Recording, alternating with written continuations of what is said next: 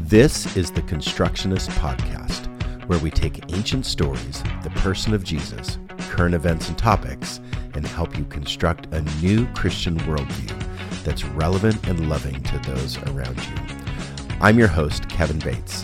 I'm a semiotician and community builder, looking at the signs of the times to build a better future together.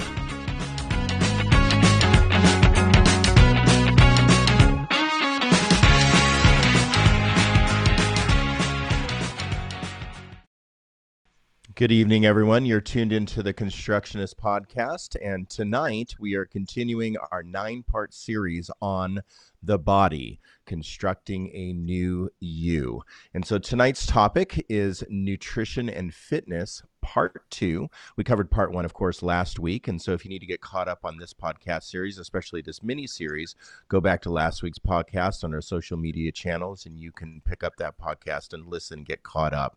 We're discussing how nutrition and fitness affect and build the body, mind, and spirit. So last week we talked about the theology of nutrition and fitness. We talked about the science of fitness and nutrition. And this week is our application week. And we have a special guest. Her name is Stacy Cannon. She's a nutrition coach, a fitness coach, an endurance plant-based triathlete herself, and a coach for other endurance racers. She's our, our, newest Hagg Lake, which I'm not sure the name of the race yet, but we'll get that here in a minute. An endurance race director here locally in our Portland metro area, a yoga instructor, a sound healer, and a meditation guide. She does a lot and has profound knowledge, and we're excited to have her. She's a proud member of the American Association for Drugless Practitioners. The she's certified in the Institute for Integrative Nutrition. She also went to Grand Canyon University. She has hmm. tons of hours, but she listed 200 hours of yoga training, teaching teacher training. She is also a certified triathlon, ultra running, and endurance sports nutrition coach through the UESCA. She can actually be found on some pretty amazing websites and apps that you can find on your phone and download. She can be found on Insight Timer, for healing meditations. That's a free app that you can download. Just go to your app store on your smartphone and download Insight Timer. And um, also the Motive app that is coming soon. The Her meditations are coming soon on the Motive app that is a specific endurance training app where she is doing meditation guide on that as well. She also can be found locally here in our Portland metro area through Cipher Life. And if you're interested in that, you can go to cipher.life and you can find out about her local classes, yoga, and also sound healing. She's very knowledgeable in a lot of things, and we are excited to have her this week. As the constructionists, we desire for you to be able to navigate your life through the framework of a worldview that is relevant and loving to people. That is our goal to help build a new worldview that is relevant and loving. Part of this is getting our own house in order, learning to love ourselves so that we can uh, love others better. I want to encourage you to listen to a video that we've promoted all through this mini uh, podcast series. It's TED.com and it's the benefits of not being a jerk to yourself. The benefits of not being a jerk to yourself by Dan Harris on TED.com. So, in previous podcasts, we made mention that as we deconstruct old ways and toxic ways um, and unhealthy ways of thinking, we need to construct new ways and new pathways forward and learn a new thinking and understanding. So it's very easy to become exactly what we reject if we have no goal or no vision in front of us. So as we break down old habits, we break down toxic behaviors, we need something new to construct and grab onto forward. So this is our thinking space. We're not judgmental here. This is an open thinking space. We're not claiming to be scientists. We're not claiming to be any profession. Really, Stacy is our professional today, but we're not claiming to be anything really professional in some of these areas that we're talking about. These are just practical thoughts, practical theology, practical application for our life in order to live by. This is a nine part series. And so, number one, our series started with goal setting, then habits and toxic behaviors. We talked about self concept and beauty. and then two part series on fitness and nutrition. And then we're headed right into, which will spin off of this week's spiritual practice and meditation uh, series. And then healthy relationships. We're going to talk about mental health and, of course, the often neglected rest. We're going to end this with rest. So, note to our supporters there's two ways that you can support us. Number one, we want you to listen to us and make notes and engage with us and ask questions. That's most important to us that we're engaging with our audience, answering your questions. And as we're live or throughout the week as you listen, we want to engage and answer anything that, that we can or find resources for you. If you want to give to us, you can on resonatelife.org and go to the give tab and you can financially support what we do here. And then there's another way that you can support tonight is you can go to cipher.life and you can sign up for a class. If this interests you or if you want some special coaching or to attend a yoga or healing uh, sound healing time. Sign up at cipher.life if you live in the local Portland metro area, and you can be involved with direct um, coaching and teaching for, from Stacy Cannon. So, why are we talking about this? Just a couple of minutes, just to recap a little bit of last week. We talked about the theology of fitness and nutrition. How does this relate to our faith and God and just our praxis in life. We talked about a lot of theology last week and science. I believe that theology and science actually go together. I don't divorce the two. And so theology and science definitely marry one another. So we talked about the science of fitness and nutrition, mostly nutrition, where we talked about diabetes and unhealthy eating habits and the toxins that we put in our body and what they can do to us. And so we talked about the science of that. And then tonight, we're talking about application. Why? Because we need to care about our bodies. What we put in this body matters. What we take from this earth matters. And so, as we take from the earth and we put in our body, that is a symbiotic relationship that we need to cultivate health and care of the world around us and also our little worlds in this temple of our body. So, what we do with it matters, and we only have, oh, I don't know, I plan on living, let's say, 80 years. I only have 80 years in this body, and I can treat it however I want, or I can repair it however I want. I didn't live very well in my 20s. I didn't live, excuse me, I didn't live very well in my early 20s. And I can say that I needed to make some significant changes in order to live a life of longevity. We want you to, it's never too late, and we want you to practice and do and make the changes you need to to live a healthy life, holistic life, a spiritually filled life, so that you can be a whole person. It's all about being a whole human. All right. So let's start because I don't want to waste too much time. I want to start can I, with. can I interject one thing though, Kevin? Please, I'll have you check. Your, I'll have you check your sound while I while I do that. Okay. Um, something that Stacy did start what two days ago, right? Is your cohort? Ah, uh, yes. So explain that to us a little bit. Right. So, um, one of the things that I had been working on was, well, of course, trying to spread the message of plant based eating and living and what that looks like. And most of the time, what I hear from people is, well, what do you eat? Right? That can't be very exciting, and that's not a lot of variety. Um, but it's a wide world of food out there. And so, um, recipes are important and sort of learning how to think outside of the box in ways you prepare your food or food you normally eat, but um, how to sort of insert more vegetables into your regular rotation of meals. So it's education around that, and um, yeah, bringing people together that want to learn how to cook plant based, live plant based. Um, mm-hmm. It's the food, but it's more than the food, right? Very good. Okay. Well, I think I just lost Kevin there too.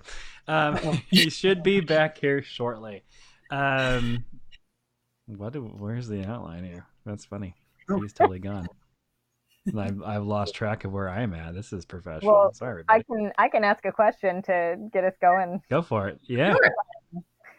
It's something I was thinking about. So, I think a lot of um, fitness tends to focus on the body. Um, and what I'm seeing from you is is more of a holistic approach um, where spirituality is involved. And so I'd just love to hear you talk about that. Um, how is spirituality connected to what you do? How do you bring that to the folks that you teach and coach? Yeah, that's a great question. Thank you. Um, you know, well, like I said, it's it's about the food, but it's about more than the food, right? So um, I like to think of it sort of like a wheel. And if one of the spokes of the wheel is shorter than the other, it's not rolling very well, right? So if our connection to spirit, whatever that is, if we're not tuned into that, um, it's challenging. If our workplace is a depressing scene, if our home life is a depressing scene, right? Then you're probably not thinking, man, I just really want to create these gorgeous, amazing, nutritious meals, right? So we have to look at the whole picture, taking care of our mind, our bodies, and our spirits. So mm-hmm. very good. Thank you. Mm-hmm. Uh, take it from here, Kevin. So I think we kind of just talked a little bit while you were bouncing back and forth. So go for it. well, I had yeah. to disconnect and reconnect. Does that sound better to you, Jake? Much better. Thank you. Okay. All right. I don't know what's happening on the technical difficulty side of things, but hopefully we can make it through without another faux pas here. All right. So, nutrition. Let's just dive deep into nutrition.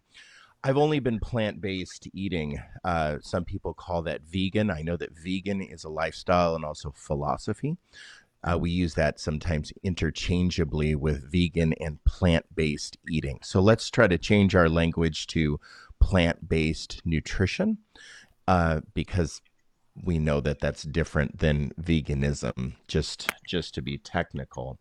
Uh, everybody is in a different season of their life. Everybody has a different position in life. Some people are wealthy. Some people are middle class some people are poor. We identify and we honor that and we respect that in that this conversation. Some people have chronic illnesses and challenges that they're fighting through on a daily basis. We honor and we we want to address some of those things. And before we do that let's talk about just generally stacy what do you because i've only been plant-based eating for about eight months maybe seven seven months seven or eight and I love it. Um, but you've been a plant based eater strictly for how many years? 20 years, half my life. Half wow. your life. So before why it cool. before it was cool. So number 1, why did you make the change? What were your struggles in making the change or entering into this lifestyle fully? What are the benefits you see? Just talk openly about plant based nutrition. What kind of benefits do you see for your life personally, but also professionally? What are you seeing in some of your clients? Yeah. Um, well, it's sort of, I was raised on a um, property actually in Sherwood, and we had chickens. And um, I loved the chickens. I named the chickens. I painted their nails so I could tell them. and then one day they were gone, and our freezer was full. Oh.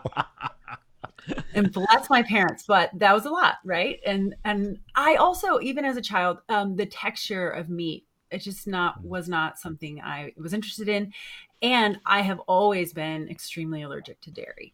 So. Mm it was sort of a natural progression from me. When I went to college, I was um, I'll say a junk food vegetarian because you know cafeteria life, and right. um, and then in college I found the practice of yoga, and um, mm. one of the limbs of yoga we talk about is ahimsa, which means non harmfulness, and to me that made sense, right? If we're all sentient beings, then why would we eat each other? So that was really hit home for me. Um, mm. and i had sort of always felt that anyways. Like i didn't i didn't want to do that. I certainly didn't participate in that preparation of food that way so i thought well i probably shouldn't eat it then. Um, and then um, in college i uh, majored in kinesiology and so i was very interested in the, the inner workings of the human body and the way we digest our food. And so just sort of through experiment on how I felt changing up the food that I put it, you know, cut back on the white bread PB and J's in the cafeteria and like mix in a salad. How did that feel in my body? Right. So I was sort of my own experiment. Mm. And then the more I um, got into sport and became an athlete, you know, learning how to fuel my body, it wasn't, I guess back then there wasn't a lot of information on that, doing that properly through a plant based diet. There was a lot of misnomers. And the the food industry back then, as far as what was available for for vegans, man, just like sawdust patties of burgers and things. Like it wasn't good. yeah, the 80s and 90s were just garbage yeah, for food. so not good. Everybody has it really, really good now with all the products. But yeah, so just kind of discovering food. I love to cook. And so it wasn't hard for me to sort of play with different foods, um, but really noticing my body feeling different, mm. um, especially around being an athlete, um, recovery, things like recovery was better. When I was vegetarian and I did dairy, I suffered greatly from migraines. Mm-hmm. And as soon as I, I, you know, I knew I was allergic, but darn, like cheese was really good. And so cheese, cheese, cheese is really good. Is really good. yeah, really good. Unfortunately, so yeah. I would eat it, but I would suffer greatly. And finally, mm. when I gave it up and became fully plant based or vegan, um, I never had another migraine. Mm. Wow. And that's just so. Just to just to just to interrupt a little bit to yeah. to expand on what you're experiencing. This is your early twenties. Yes. That you're experiencing this. So you go through this college life, mm-hmm. and you're trying your best to eat plant based but then you start yeah. to discover a more healthy approach to plant based. Yeah. And okay, so so now I'm living your early 20s right right now. Yeah. So I'm in my first 7 months although I'm 50. So I'm yeah. living I'm living my best life right now. Totally. And, totally. And so th- for the last 7 months the the number one question I get from people is, "Oh, you're vegan?" You know, "You're vegan?" You know, and then they had that scowl on their face, and and so that means you don't eat meat. That's the next next question, yeah. and then where do you get your protein? Oh my! So let's just knock that question. one out of the park, and let's just address yeah. that because that's the first real question somebody always asks me is, you know, what do you eat? Sawdust for you know quinoa and sawdust and right. lettuce. Where do you get your yes. protein? No. Yes. Delicious.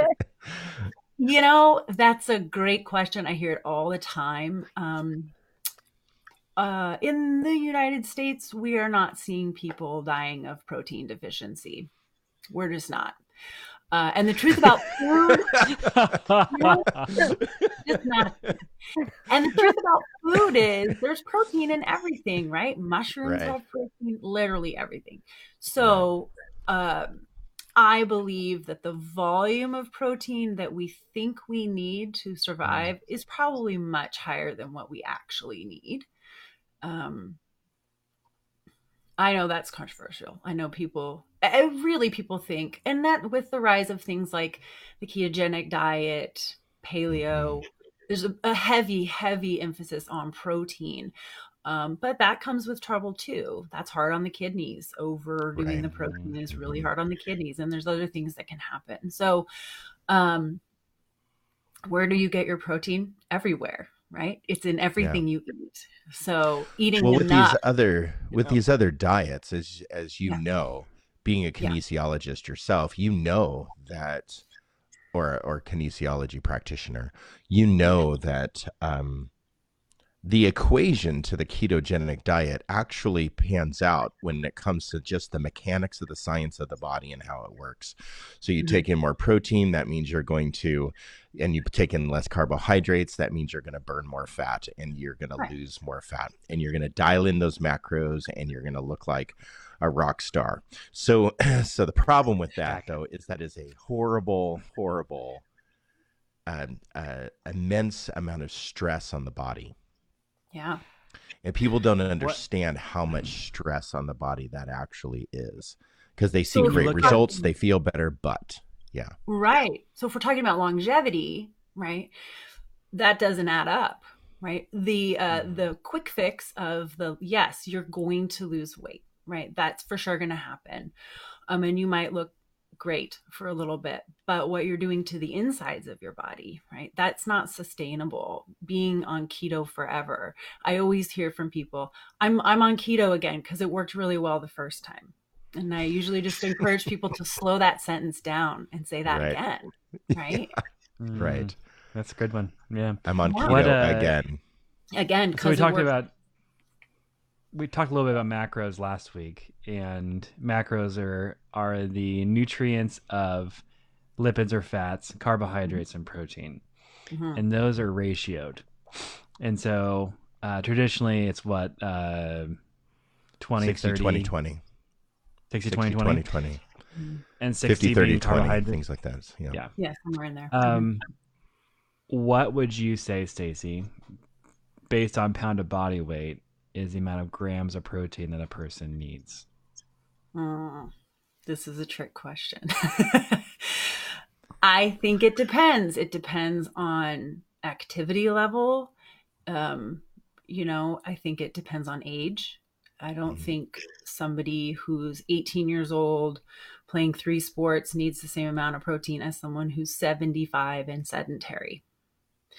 I think I really believe in a more holistic approach, right? And it's every person look what's right for you isn't going to necessarily be right for someone your same age and same activity level even right we all have different Mhm.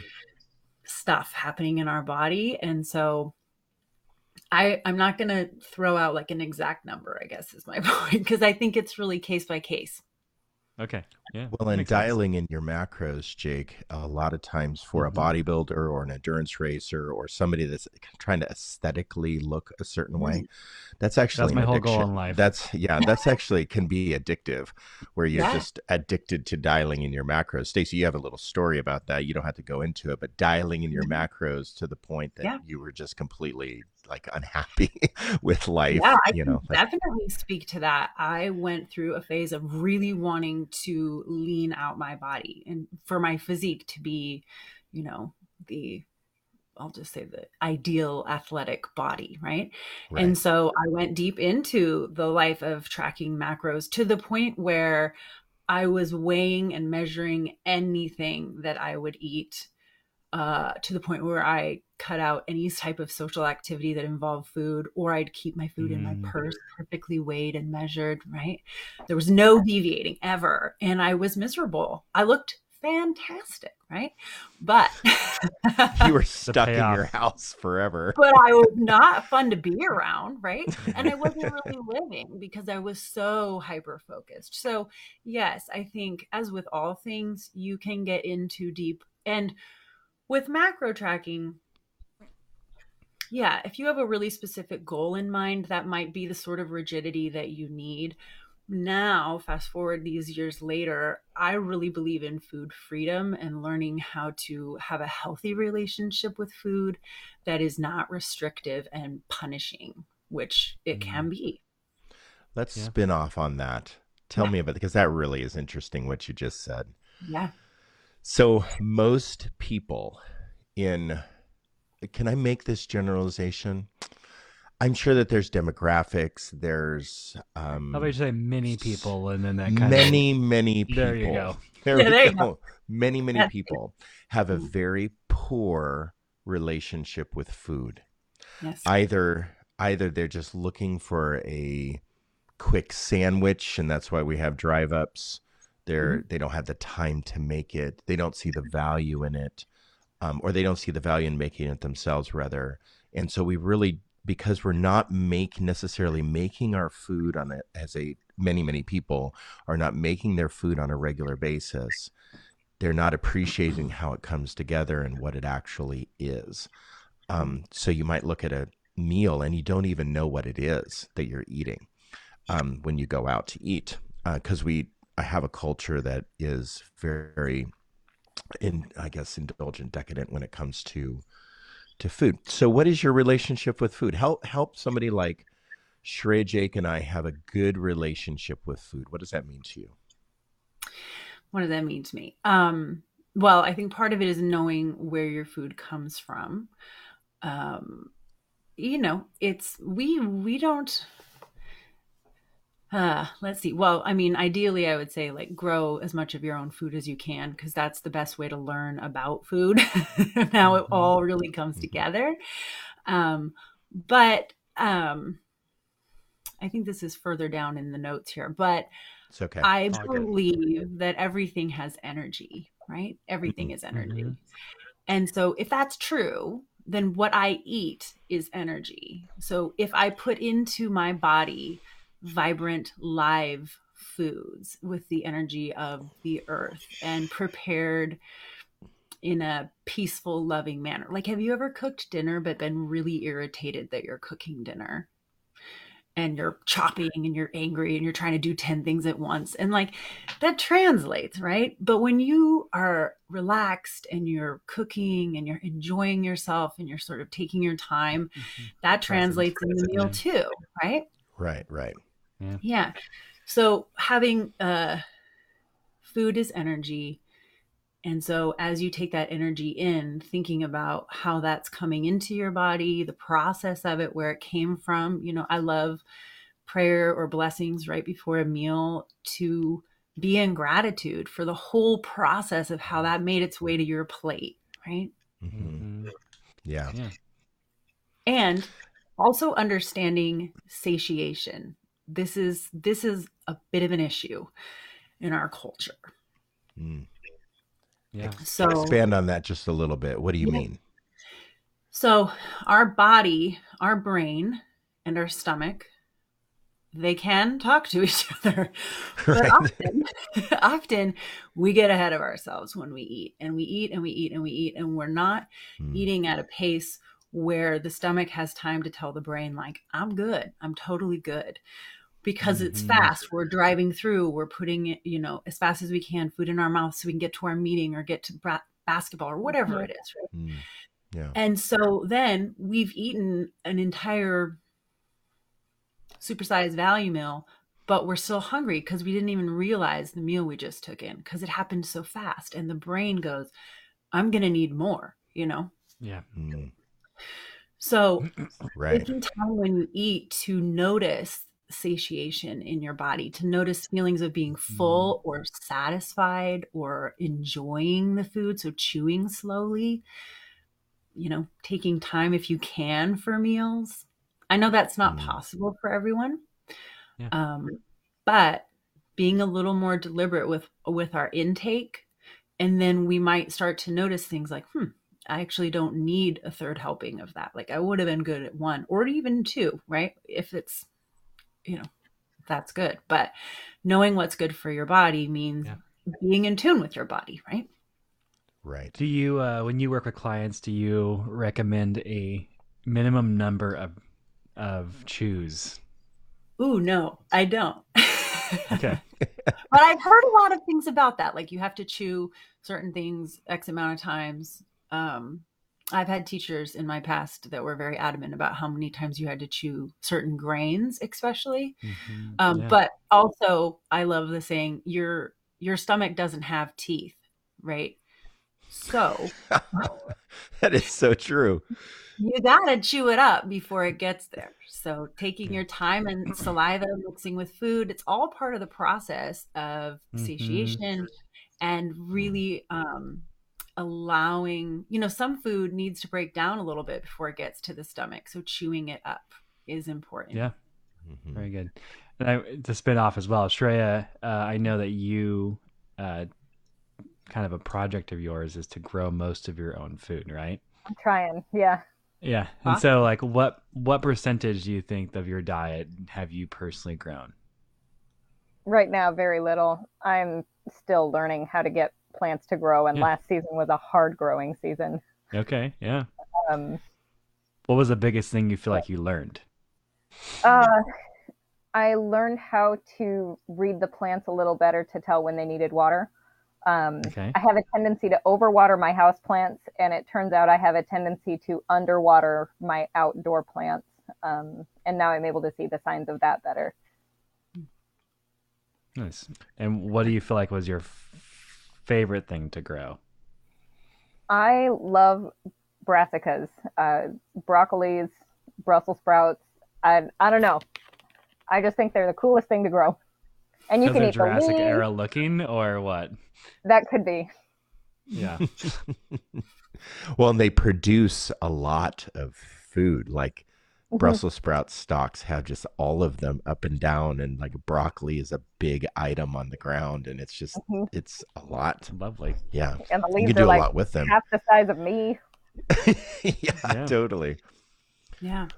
Well, when you grow your own food, um, that definitely puts you in tune with the energy of the earth as well. Um, and then when you cook that food, Trey, you actually did a lot with food over the Christmas season. I was watching you do uh, Mhm. different gifts with food. Um, I actually practiced the same thing. I took peppers and I I um, did some fermentation of some peppers and stuff, and I gave those as gifts of just food, just giving gifts as food. And I think that when we're generous with food um, and we're growing our food, we have these little planter boxes out in front of our yard that my wife Amanda she uh, she grows and Natalia they're all into it. It teaches our children um, certain values of the earth. So I think at least growing a pot of food, um, something that you can even have in your house or outside on the porch or your apartment veranda or Mhm. wherever, um, just to grow something that you eat, something from somewhere you grew from the earth. I think Mhm. it's just an important, almost spiritual exercise. The Yeah, best cherry tomatoes it. you will ever eat. Oh, right. Yeah. Exactly. Really well, good. w- oh, you know, I yes, I have a very uh I eat tomatoes because I know they're on the food rainbow and they're red. and I'm supposed to eat them. And that's and why ketchup eat doesn't count. ketchup doesn't count. I eat those tomatoes because they're on the food rainbow and they're red. That's the reason I'll give of why I eat tomatoes and I'm just forced to sometimes. um Stacy Another really fun one is if you plant, um, and this can be, you know, on your porch or anywhere, but if you do in a planter several different kinds of lettuce, right? You call it your little Yeah. salad bowl, and you can keep trimming off of it, and it just keeps going. It's great. That's awesome. that's awesome. Yeah. Yeah. You can grow herbs too. Mhm. um, fresh herbs in a small pot. And and this is just making space for people who either don't have the room because we do live in a metropolitan type city area. So we have more room here in Sherwood with our yards and such, but not everybody does. Mhm. Um, and so growing smaller pots is possible, uh, even on the windowsill in the sunlight that comes through your window. It's possible to grow food even that way. Let's talk a little bit about something that's really important that uh, that you mentioned in our pre-work, um, diabetes, and you wanted to touch on type two diabetes. Now, Mhm. what I know from turning to plant based, it's very easy when you turn to plant based to then just start eating more sugar and salt Mm. because you know you're putting salt on everything. Um, uh, you are decreasing your salt intake from not eating meat anymore. You're not grilling steak with a bunch of salt on it, but it's very Mhm. easy to put soy sauce, as much soy sauce or fish, not fish sauce, but um, uh, aminos, Aminos, aminos yeah. on things. So it's very easy to increase our salt dramatically. Mhm. Um, and it's also very easy to increase our sugar. So it's like, what am I supposed to eat? You know, let me eat these vegan cookies.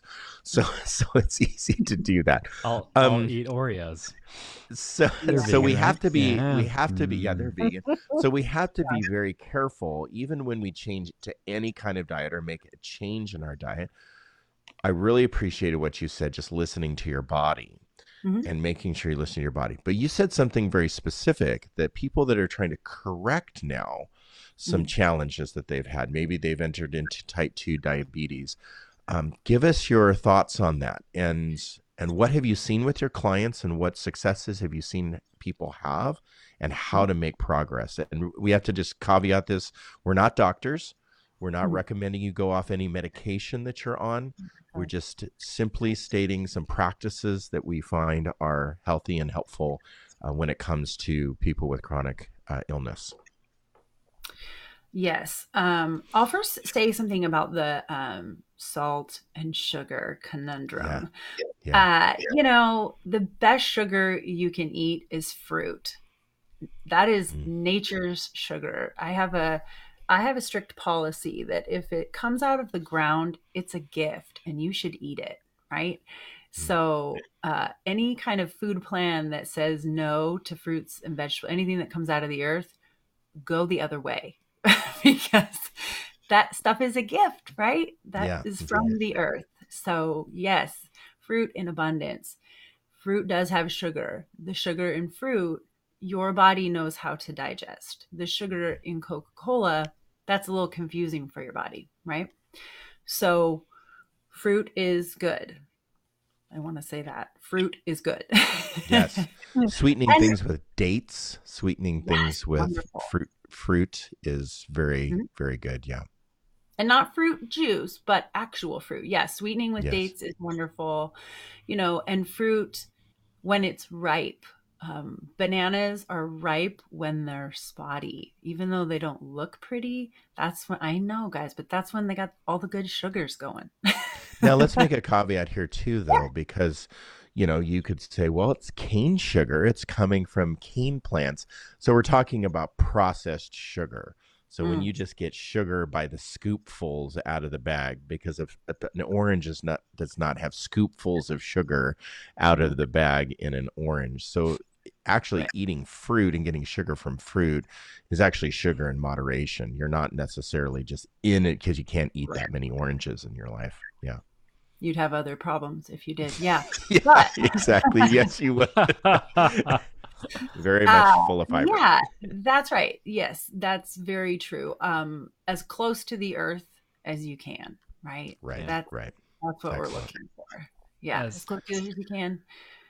And the salt is really. Um, I encourage people. We kind of get in a habit of when you cook, you're salting as you go, right? you're Just tossing it in, and you're going. I try to encourage people not to salt until they taste the food once they sit down. Then you can add salt then. But when we add it during the cooking, oftentimes we then add more once we sit down to eat. And then we don't realize how much we've loaded in.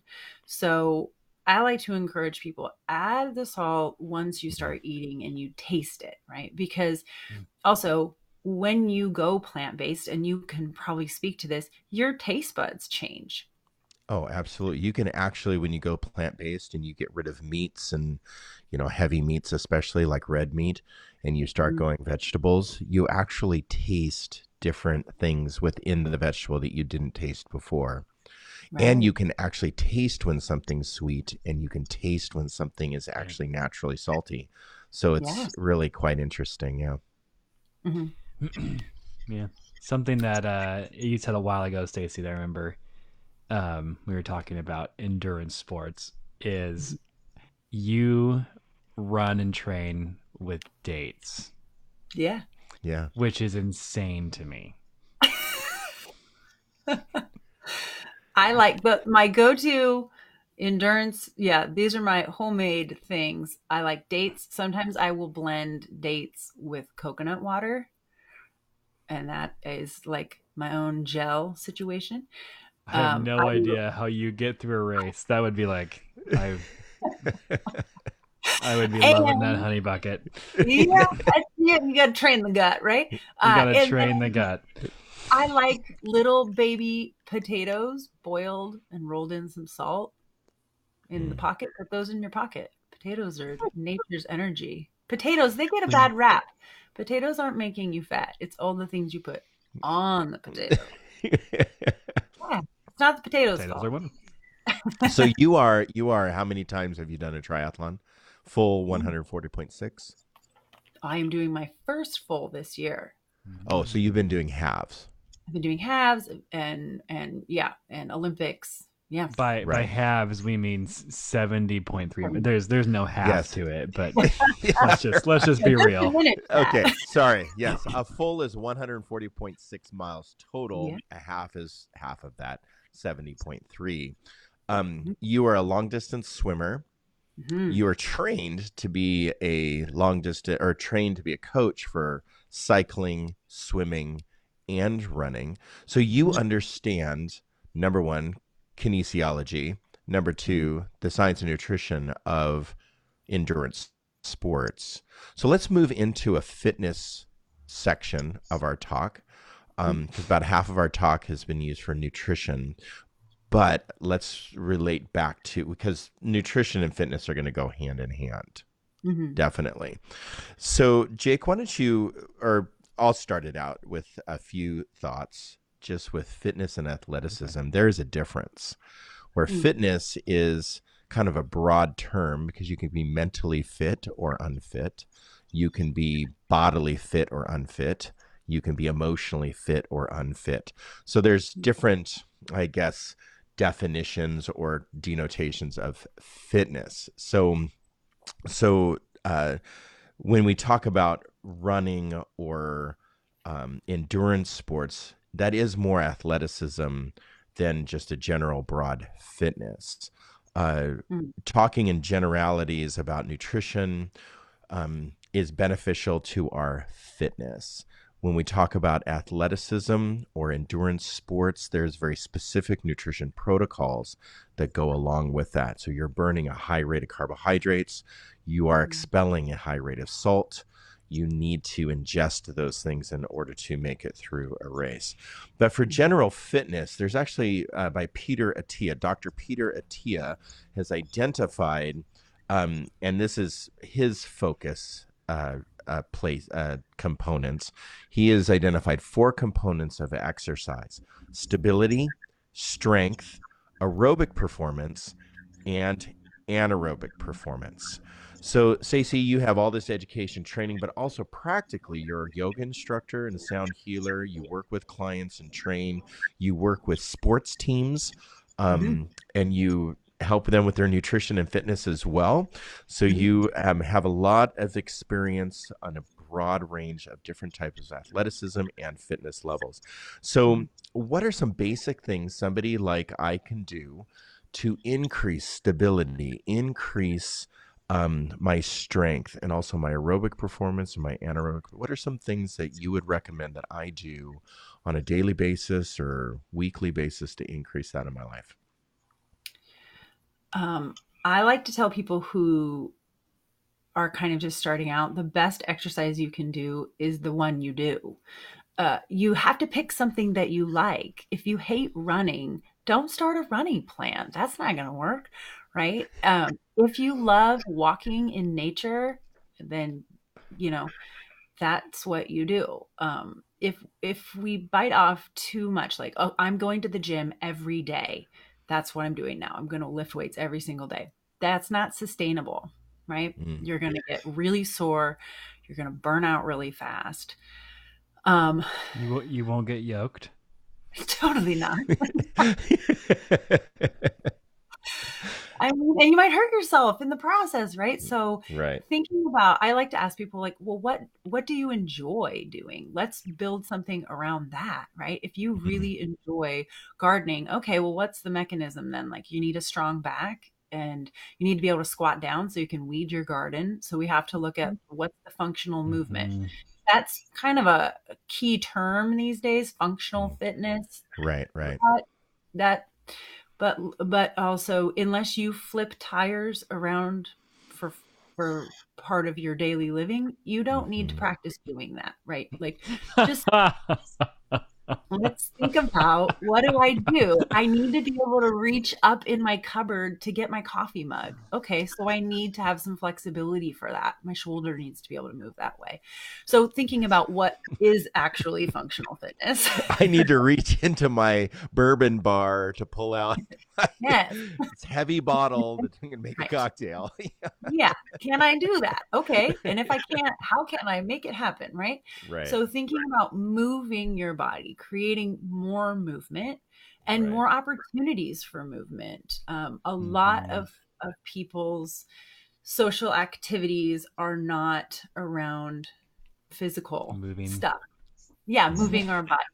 So instead of, you know, Oh, go ahead. Do you think that that's a cultural thing here, or is that kind of ubiquitous?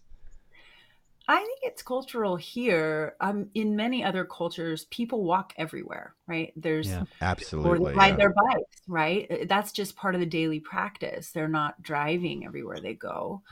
Um, and likewise, uh, in other cultures maybe depend more on their gardening for survival. And so Mhm. that takes a lot of work. I mean, Sharia, you can speak to how much work it Mhm. is to grow your food and, you know, daily weeding and watering and Yep. trimming things Right. back. Yeah. Yeah. I I find that um, that we live in an unrecreative area. Like Mm. people Mm. don't go out like do things active together. Yeah. Like we, Mhm. yeah, it's interesting. We have s- it's an interesting culture to live in because actually Oregon is one of the top rated healthiest places in America. Uh, yet we, as I walk around and I see just in my communities and pockets of communities, uh, we you know there's there's cyclists out, there's walkers out, there's runners out, but there's actually not that many. I mean, Yeah. it's almost like, oh, we're a really active community because I saw four walkers today. It's like, well, what metric are we using? Um, Right. Because I just had somebody tell me um, uh, yesterday at a, uh, it was a, a community mixer for downtown, uh, the local downtown that we live in.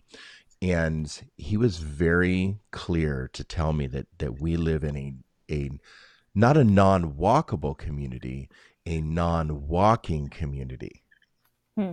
People Hmm. just don't walk. They have to drive from one place, and if they can't, they get upset. So they Hmm. so the people just drive everywhere. Uh, we are a non-walking community. We're walkable.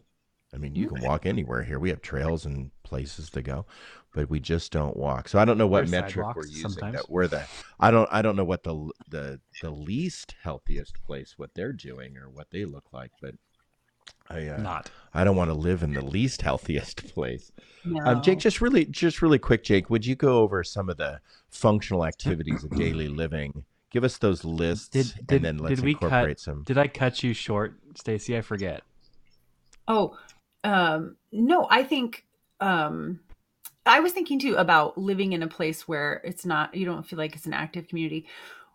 To my knowledge, we don't have in our area here, um, you know, like city leagues, right? I don't see people out playing adults like Mm. softball leagues and, you know, things where you'd be mixing it up and doing that. One, that's wonderful community building, right?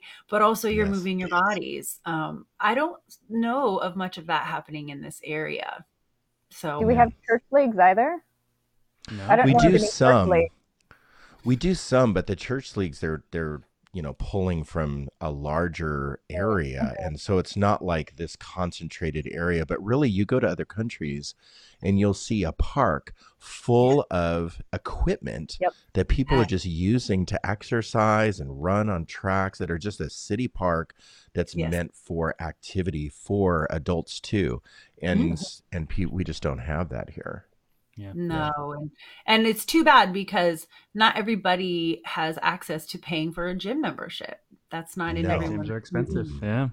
They are, are. and um, They are. And, yeah, even public- like yeah, club club teams or like group play is usually Mhm. at those facilities, so it's not even accessible to people that aren't no. inside. Right. What did What did you want me to go over, Kevin? I want you to go over the activities of daily living because this is really important that some of the uh, people that uh, you and I follow um, talk about activities of daily living. And these are the things that just waking up in the morning and doing these things Yeah. is a part of our fitness. And if we don't do these things, um, there's some things breaking down. So why don't you talk a little bit about Yeah. that for us? These are are correlated to longevity, and so I'm gonna just read this list and think about the first one are the basic activities for daily living, and they're what you have to do basically. s- Uh, plumb line, the standard things This is the bottom. pers- this is this foundational. person needs to do. But think about we have two we have two sides of life. We have the life where we can't function as a child and a baby that that these things are outside of our grasp and then we grow into them. And then as we age into elderly that we will age out of these things as well. So we'll lose control of that. And in longevity um, and for like value added life to keep these things in the forefront of your mind so as you begin to lose them or that you train yourself and you go through programs and train to to not lose these things. So one thing is feeding yourself. Mm-hmm. Baby can't feed themselves. Elderly will slowly degrade until they can't feed themselves. Bathing, mm-hmm. same thing on the spectrum. Grooming, work, homemaking, toilet hygiene, and leisure. So those are the basic activities for daily living just basics. Then you have it called the instrumental uh, activities of living. So things that will add to your life a little bit, but just make you autonomous on your own. Mm. And one thing is maintaining your household. So cleanliness, um, orderliness, knowing where things are. Same thing with managing money, having your account. So think about like your parents or grandparents that are aging out at this stage that you know, when it starts to slip that they can't maintain their mm-hmm. house mm. or they can't maintain their cash flow. They start um, writing move... checks to uh, Publishers Clearinghouse. the 700 Club does not need your money, Grandma. Anyways, um, sorry. Uh, moving within your community.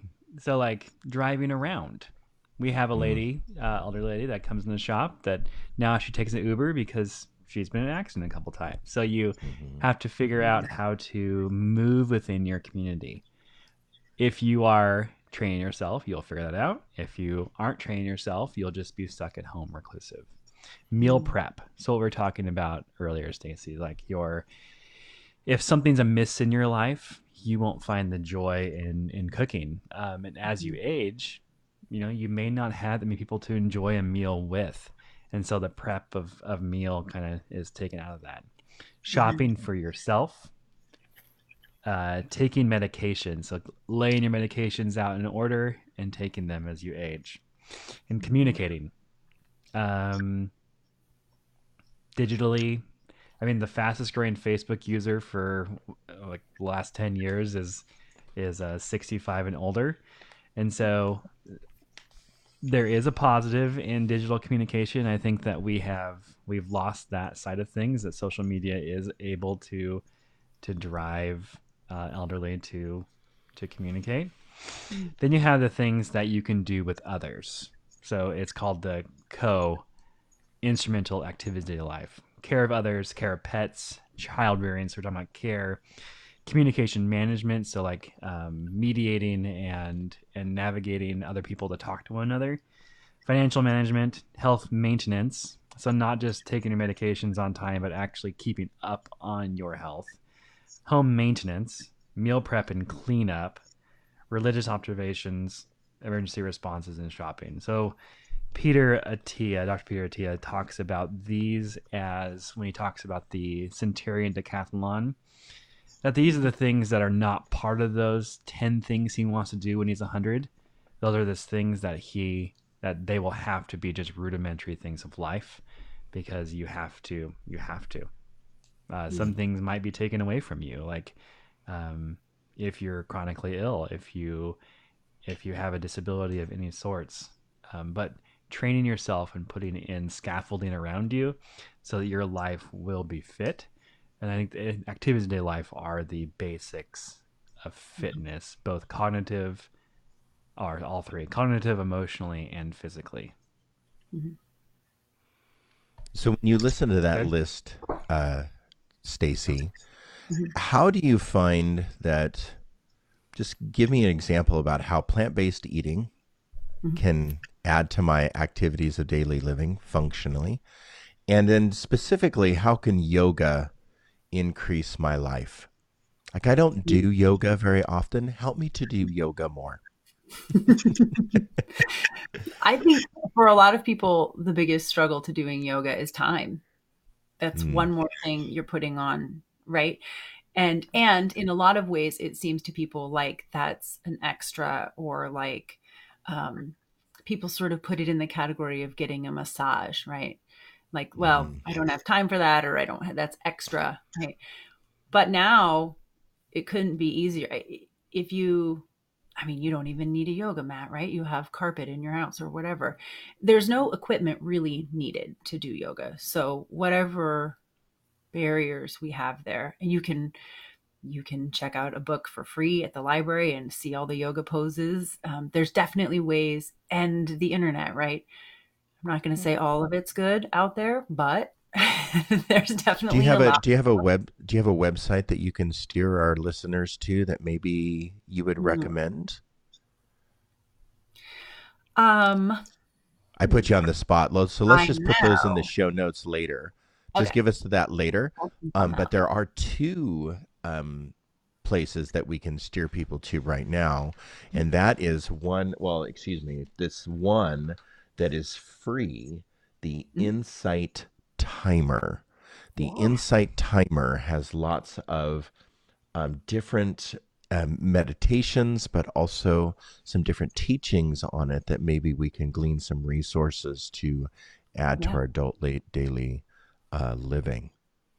Um, yes.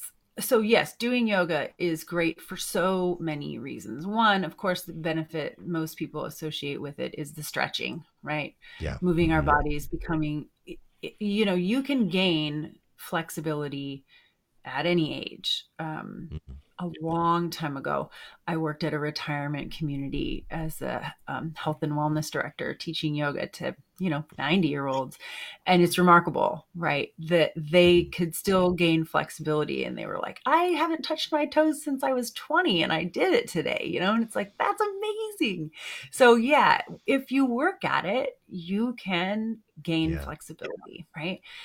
And so that's great. And and often people say well i can't do yoga because i'm not flexible. Well isn't yeah, that the reason yeah. to do yoga? Yeah, yeah. you gotta start somewhere right? so right yeah right. just just starting. And even if it's 10 minutes a day stretching mm. um, making your body more pliable. This helps, you know, things, even little things I, I tell people like making sure your ankles and feet are pliable because as you step up and down curbs, if you have a really rigid ankle joint happening there, like that becomes dangerous, right? Mm. So we need. Yeah. flexibility in the body in the hips in the feet and the wrists and um, so even just basic movement. Um, most people don't stretch until they have an injury and then they have to mm. stretch. Uh, we should be a bit more preemptive on the stretching, I think.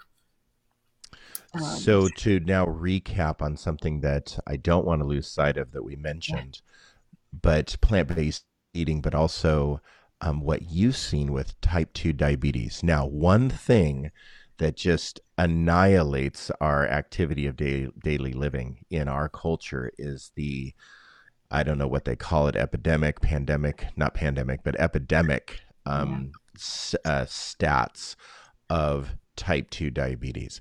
Now, I understand that there are some cases where people have um, cellular resistance, insulin resistance, and it's mm-hmm. caused by different things than damaging our body with what we're taking in for food, eating sugars and things for a very long time. But right. for the majority of people, type 2 diabetes is caused by poor healthy habits, metabolic disease, um, and and eating and fitness, um, just not doing it. So, mm-hmm. give us your take on on. I'm not going to say overcoming, but mm. um, living with type 2 diabetes, what can I do? Let's word it that way. Eat plants, right? uh, the thing is, you know, when we're talking about um, when we're talking about diabetes, when we're talking about arteries starting to clog up in the body, I try to explain to people that eating fruits and vegetables are like scrub brushes for your insides, right? So where plaque is building up, where we're getting gunk mm-hmm. stuck in our body, in our digestive tract, the fruits and vegetables are coming in and they're making space inside your body so that your energy, your blood, everything begins to flow. And that's what we need, right? Um, we need less mm-hmm. stagnation, and fruits and vegetables can do that. Um, there's a lot of wonderful research now that people have reversed type 2 diabetes on a plant based diet um, and changing their eating habits. Mm-hmm. Um, and even even with like super minimal exercise, right? That really yeah. just changing the food, people are often able to get off medications that they have relied on. And really, mm. the biggest thing that I'm seeing with type 2 diabetes is we're just seeing children younger and mm-hmm. younger getting this diagnosis. And we know what it looks like for people to be on these medications in adulthood, but we don't have the research mm. what it looks like for someone starting in childhood a lifetime of being on these medications. That's kind of yeah, scary. Yeah. Yeah. Very. That is scary. A lifetime of, of blood pressure medication breaks down your organs, yeah. statins for um, cholesterol, yeah. uh, insulin injections. It, I mean, it's just we are in a in an epidemic when it comes to what we're putting in our bodies and what we are actually doing to our bodies when we just continue to not care. Now, there's no, we're not recommending anybody goes off of their medications. Uh, work with your doctor on that, but definitely, um, what sometimes for me when i take a medication it gives me license to do the poor behavior even more and we need to be careful of that as well right. continuing right. bad behavior eating yeah. habits and such yeah i, I can attest go ahead it's putting a hat on on whatever the issue is the right. issue is still there but we've put the hat on it and so we don't we don't exactly see it but that is mm-hmm. the pills are not a cure no no. no. So my uh, so I can attest to a few things going on a plant based diet. So I'm going to mm-hmm. reveal um, yes. uh, my test results for my lipid panel. Okay, so yeah. in 2012, running tri or doing triathlons, eating meat and stuff, I've never had really bad cholesterol. Um, mm. But I definitely, if I stopped training, uh, and just stopped all of my activity, definitely my cholesterol over time would have gone up. So I've always um, rode around about 120 to 130 on my cholesterol.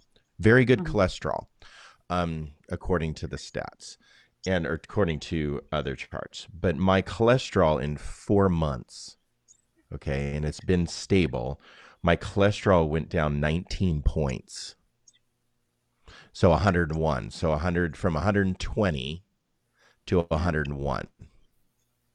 So, you know, that's that's pretty okay. Just going on a plant-based diet, as somebody that had good cholesterol, now I have a cholesterol that is um that's really good. When I go for my micronutrient tests, and some other tests that I've taken over this last handful of months, um, mm-hmm. I, I would say my internal clock is getting younger. Mm-hmm. And so that that that younger internal clock, like my doctor has told me of certain test results, it's like you you have this of a of a 19 year old. What are you doing to your body? And I said, well, I've I've gone plant based, yeah. and I've been very specific about the different supplements that I've taken, and I'm I'm more than willing to share um, any any supplement stack that I use, but most of what I'm doing is whole foods, just trying to focus on what I'm putting in my body, whole foods. But mm-hmm. what another interesting is triglycerides, it's basically your blood fat. My triglycerides went from 112 to 96, so that's 16 points down.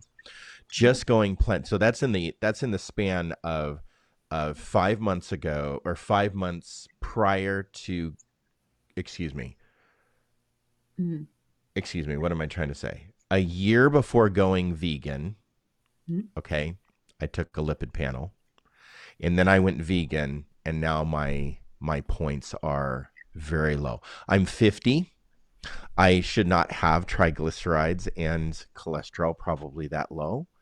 Um, and I feel great. My recovery is much better than it used to be. I'm not as sore after I lift weights or run or cycle.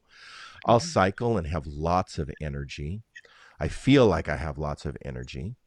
Uh, and I just feel better about my life. You talk about just the emotional experience about your life. I feel better. Mm-hmm. So let's just conclude with a couple of thoughts because I, Sharaya, do you want to jump in? I'd like to ask one more question if I could. Please.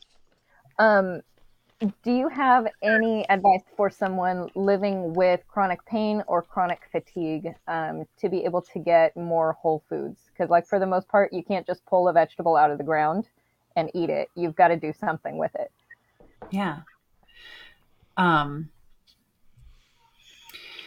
yeah. Um, like how to prepare more foods or sneak them or like into your when you don't have the energy to do all the prep work what do you do yeah um, well i will say this um, i mean we we do talk about fresh is best but nowadays frozen is excellent you can buy really good frozen produce and that is a lot easier prep wise mm-hmm. um, being able to microwave frozen veggies and you know there's wonderful organic frozen vegetables that um, i don't i don't we can debate organic versus conventional mm-hmm. but just more vegetables you know?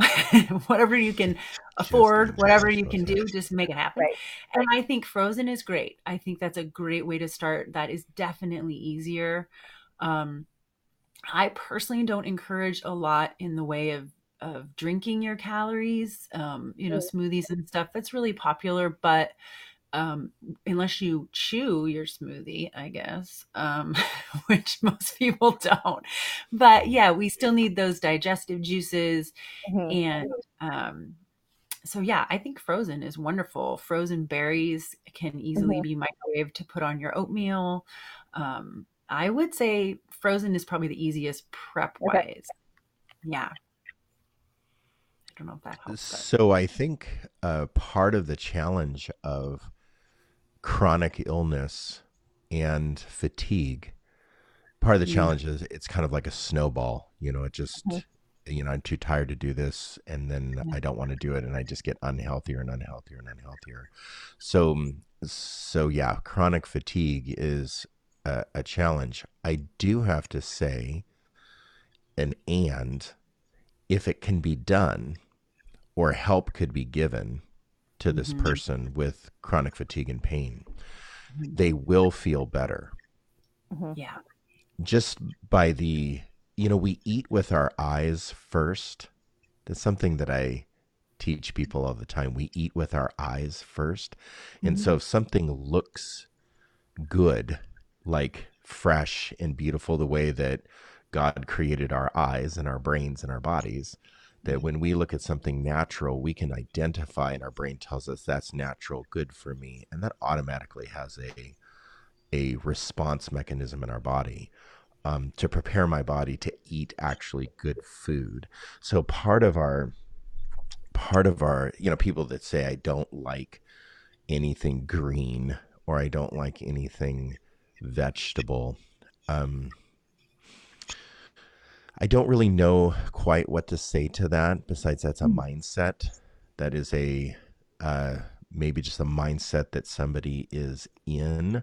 That maybe um, it needs to be a necessity versus a preference. Like eating vegetables needs to move to the necessity versus well, I just don't like them. Uh, but yeah, if somebody could help somebody put foods in front of somebody that wouldn't have that natural brain eye to brain response of this is healthy this is natural this is going to be good for me. Um, that's also a snowball that will happen mm-hmm. in somebody's life too if they do that enough.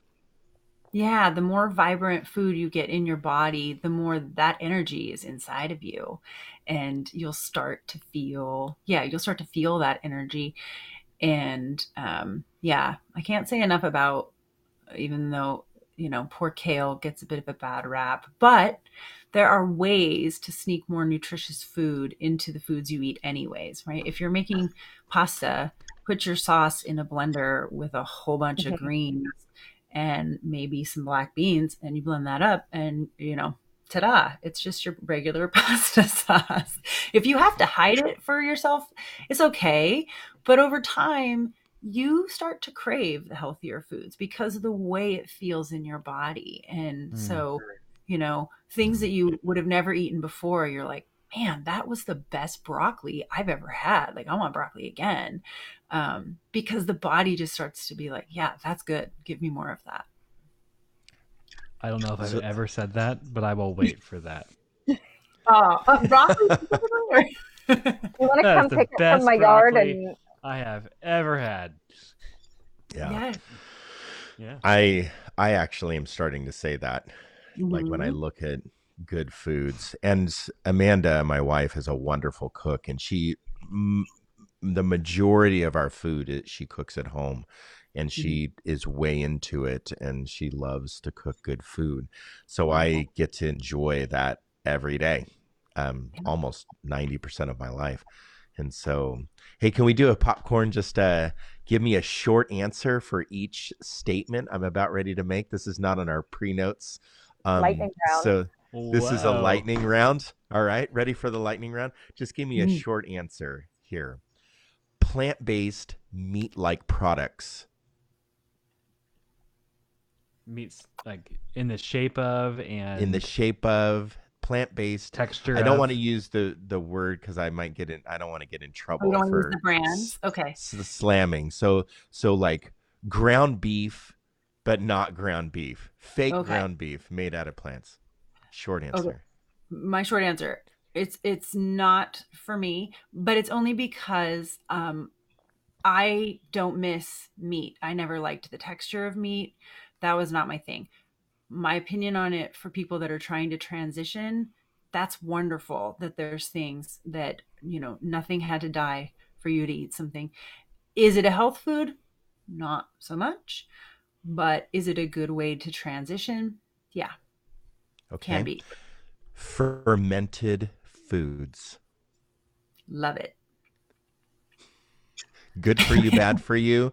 Necessary for the gut biome. Absolutely. Look at any culture and you will find fermented foods and really and um yes, good for the gut. Um good for so many things. Fermented foods are wonderful. Yes. But you know, pickles that you buy off the shelf in the middle aisles not the same as as the fermented, you know. I guess we can't use brands, but you know, the ones that they're a little bit funky when you open them. Yeah, Those are the good ones. A little funky. right. Totally. Okay. Uh, farmed fish. No. no. I, I can recommend some documentaries about that. Um, You can recommend a documentary. Give it to us. mm, oh boy, I can recommend several. Forks Over Knives is wonderful. Um, what's the one, Kevin? I'm trying to remember the one you watched. Seaspiracy. Oh, Seaspiracy. Whoa, boy. Whoa, whoa, whoa, whoa. Changed my Yeah. life. Fish, life. farm fish actually live in a cage. Tank. And if they're Yeah. naturally farmed fish, that cage is just put into the water, the natural water. So those farmed fish live in their sewage. And so so that that's why farm fish actually when you read the package it says no Color c- added. color added why would you have to add color to salmon you start questioning that because it's white when it comes out of the the farm it does no color it's gray They're also finding Mhm. lots of really terrifying diseases in those fish as well. Um, that Like are the not Simpsons style. palatable. Yeah. yeah It's Yeah. just, yeah. I mean, fish is a challenging one because, you know, we've sort of been convinced that farm raised fish is better because we're not taking out of the ocean. But Mhm. farming fish is also has its problems. And then fishing from the ocean, the bycatch and the other things that come with that and what's happening to our ocean. You know, if we if we care about this earth that we were given, then we need to think about ways you know longevity in our own bodies but you might be incredibly fit but this world isn't going to make it if we keep it on this trajectory so Right. we have to think about our impact there as well What uh what this is a question that was thrown out there. Um what do you think is the most impactful book, documentary, series that you would that you recommend to your clients? Um well the china study was a wonderful book but it's very dense so i don't usually recommend that one um but i like forks over knives i think that's a really Okay. good film i'm trying to remember the one that came out more recently that was got a lot of publicity because they had some athletes in it Oh, can't um. Oh. Oh, uh, it had Arnold Schwarzenegger in it. yeah Yes, I can't Yeah. remember the name. He's vegan I- now. Not it's Yeah. not vegucated. Um No. is it vegucated? no no hmm. Okay, let's do popcorn. Best food for my brain. walnuts Walnuts. look at a walnut what does a walnut look like when you crack it open A brain. My brain. a brain What is Yeah. That's a good reminder. Awesome. what does a Can I- walnut have in it that, that makes it good for your brain? Omegas or what are we talking good about? Good fats yeah good fats Yeah, that's a great that's a great Nice. illustration. Thank you. Awesome. Yeah. Thank you. Walnuts for the brain. walnuts That is excellent. I Yeah. lost I I lost something here. Hold on a second. Okay. Um can micro is mic should I microwave or should I stovetop?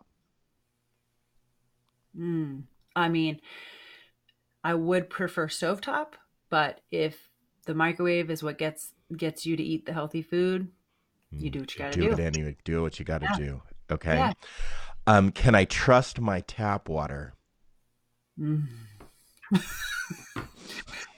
I don't know. I'm gonna say There's so much estrogen in tap water now too. There's so very- much, so much in Yes, water. there's the yeah. chemicals, estrogen. There's so much in tap water right now. I mean, I Yeah. want to say if you can get your water from a natural spring, if you can make the drive out on the 26 and fill your bottles, you know. Mm, Yeah. But But we're finding forever chemicals in rainfall now. So yeah, totally. Intermittent I- fasting. no. Why?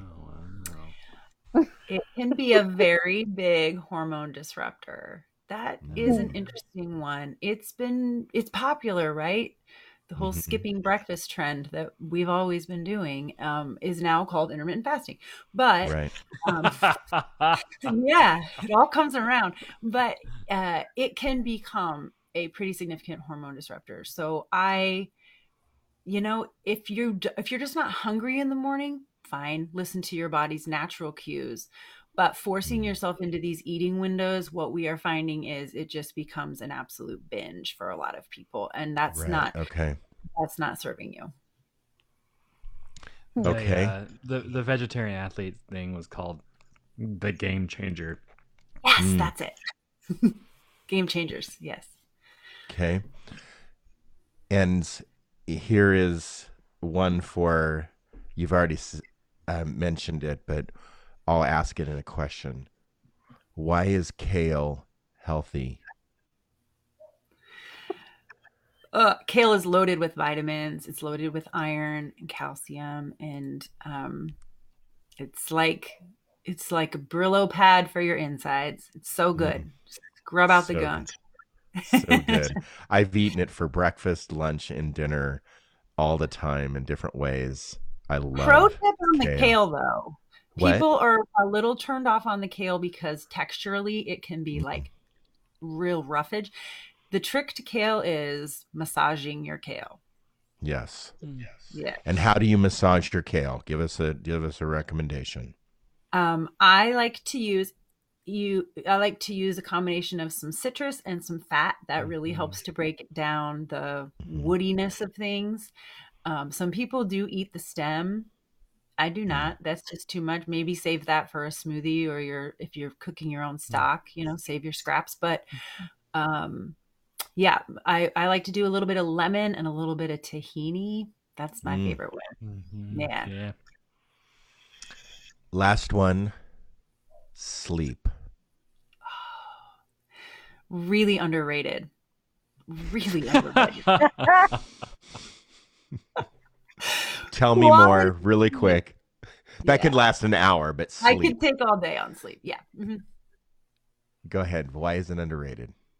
really underrated because I mean, you spend half your life sleeping. So the quality of uh, you know the bed you're sleeping in, the the temperature of your room, the lighting, everything goes into your sleep. And sleep is recovery. Sleep is when your body, your cells, everything gets to rejuvenate and reset. And when we're doing that with the TV on or earbuds in, all these things like your body's like never down regulating your nervous system and Mm. and I would say most Americans, your nervous system is fried most of the time. So we really need to down regulate that, and sleep is a beautiful way to do it.